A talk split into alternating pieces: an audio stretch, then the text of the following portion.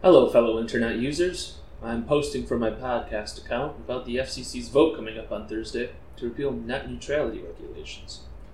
Now, I didn't anticipate getting political until I made the next season, which is going to be about political terms, but here we are. Now, usually I am skeptical of the effectiveness of this sort of campaign, but truth be told, I am out of options. What will the repeal of net neutrality mean? I admit that I cannot tell you with 100% certainty what all the repercussions will be. I can, however, tell you what it would mean for me and for others who are turning to the internet to share what they love, find support, and perhaps, if not make a living, then at least make life a little easier while we throw our pet projects out there into the world. I know full well how complex political issues can be and how necessary it is to be skeptical and critical.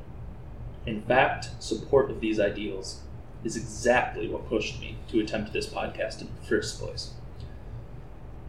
However, I also know that a free market cannot survive, that those who sustain themselves from access to the internet cannot survive, if gatekeepers are allowed to sell access, effectively picking winners and losers.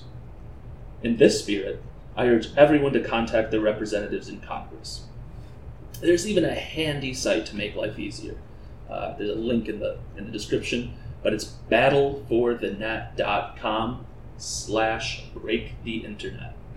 They have a whole bunch of widgets for posting things to all of your social media accounts, and you can even, if you have a subreddit, change it to reflect the stance. Anyway, here's hoping I'm wrong and nothing bad will happen, and that I'll see you on the free and open net soon.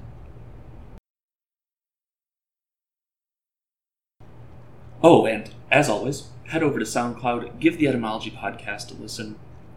And if you have any ideas for a future episode, don't hesitate to hit me up on Patreon.